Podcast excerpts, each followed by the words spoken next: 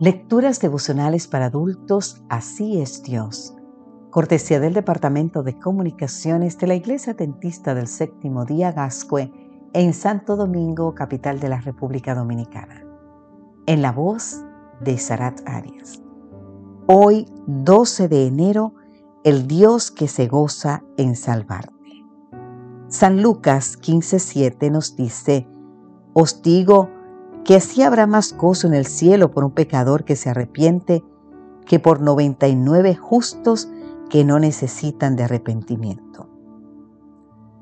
Nos cuenta el autor del devocional, ese día me encontré con un hermano de iglesia cuyo hijo había muerto en un accidente de tránsito.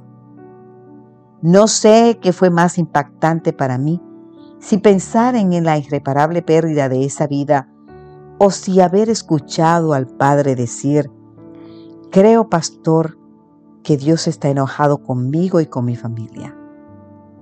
Tal vez es porque últimamente no he estado bien espiritualmente. En los tiempos de Jesús, los dirigentes religiosos enseñaban que había gozo en el cielo cuando el malo era destruido o cuando el pecador le iba mal.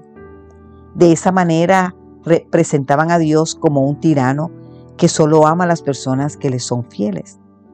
Pero Jesús vino a corregir esos errores, mostrando el verdadero carácter de Dios. Y lo que Cristo dijo en el texto de hoy deja muy claro que lo que el cielo celebra es la salvación del pecador y no su destrucción. Lo que hace que Dios haga fiesta es que uno de sus hijos descarriados decida retomar el camino y reencontrarse con él. Qué gran gozo es ese. ¿Te gozas tú también por eso? Todavía hoy Satanás logra engañar a muchos, haciéndonos creer que las cosas negativas que nos pasan en la vida se deben al castigo de Dios por nuestros pecados. Pero el ejemplo de Job demuestra que no es así.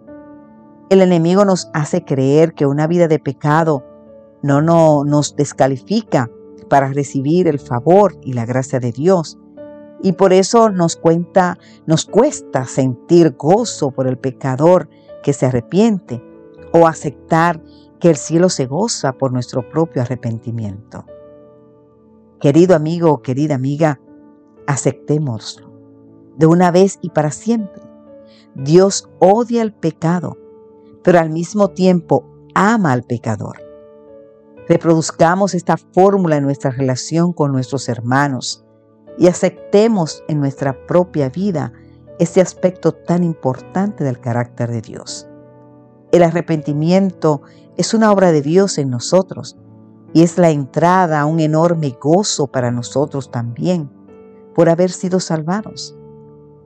Me hace profundamente feliz el hecho de saber que Dios no se alegra de mi mal, sino que se goza de mi restauración. Por eso estoy seguro de que hará todo cuanto pueda para que esa restauración se complete en mi vida. De esa forma produciré en su corazón más gozo que el que pueden producirle 99 justos. ¿Y sabes qué? Y yo mismo rebosaré de gozo.